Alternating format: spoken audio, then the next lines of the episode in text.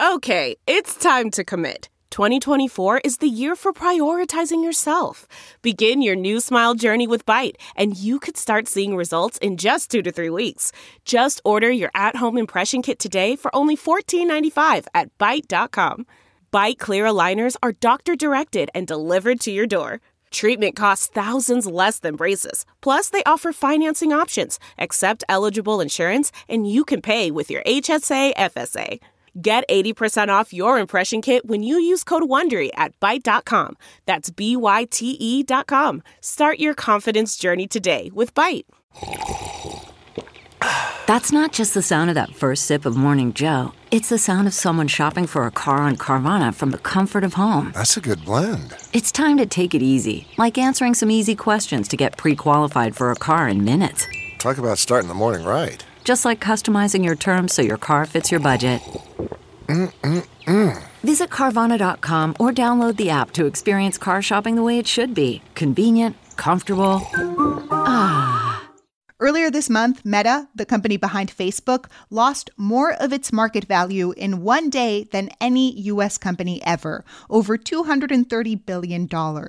And insiders Linette Lopez says it's because CEO Mark Zuckerberg is flailing. Facebook, Meta, the business is a mess. Mm. Uh, there are signs that its flagship product, Meta's advertising product, which is about 97% of its revenue, is simply not as good as it used to be. And another reason that analysts see that Facebook is flailing is the fact that for the first time ever, Meta's Facebook flagship product saw its users decline. And the company admitted that because of these changes, they're going to see about $10 billion shaved off of its advertising revenue in 2022.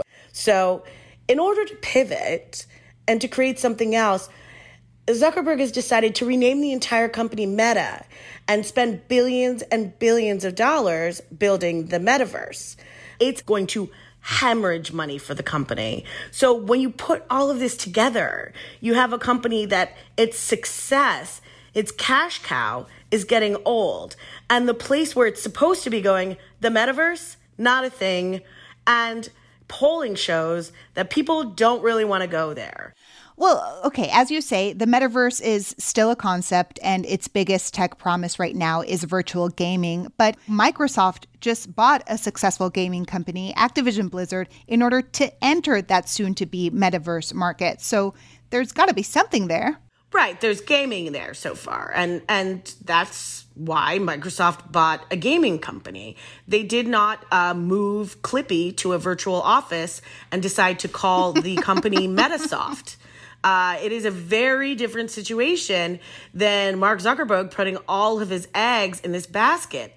How did Zuckerberg get here? I mean, because he's still the 37 year old founder of one of the most influential companies of the 21st century, whether the influence was good or bad. I mean, the 2016 election, mm. the company being completely tone deaf about patrolling its platforms. We know about uh, child predators on the platform. We know about the January 6th riot, uh, insurrection that was plotted on Facebook. And time and time again, we hear the company say that it's working to fix these things.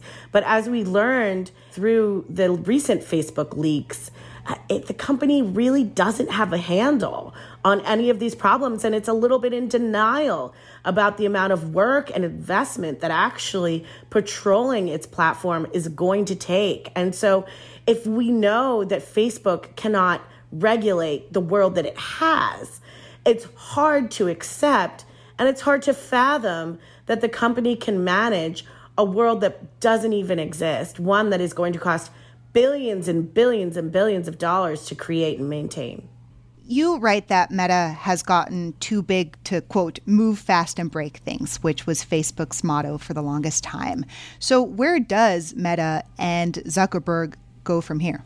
Well, if they're going into the metaverse and no one follows them, that could be an epic disaster. It could be the end of Meta as we know it.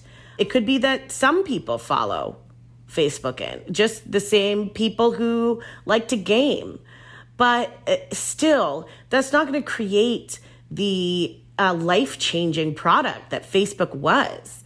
We don't all want to put on VR headsets and live at a computer. There's a long history of tech fantasy that imagines a place like the metaverse. And of course, there's that book and movie, Ready Player One, where mm-hmm. the world is a dystopia. And so people go inside of a metaverse in order to escape the just crushed and desolate planet Earth. But we don't have that. Our planet is still here. Reality is still okay to live in. We can still go outside and breathe the air and smile at each other. We don't all live in a tech fantasy. We don't all have this uh, feeling like dystopia is coming.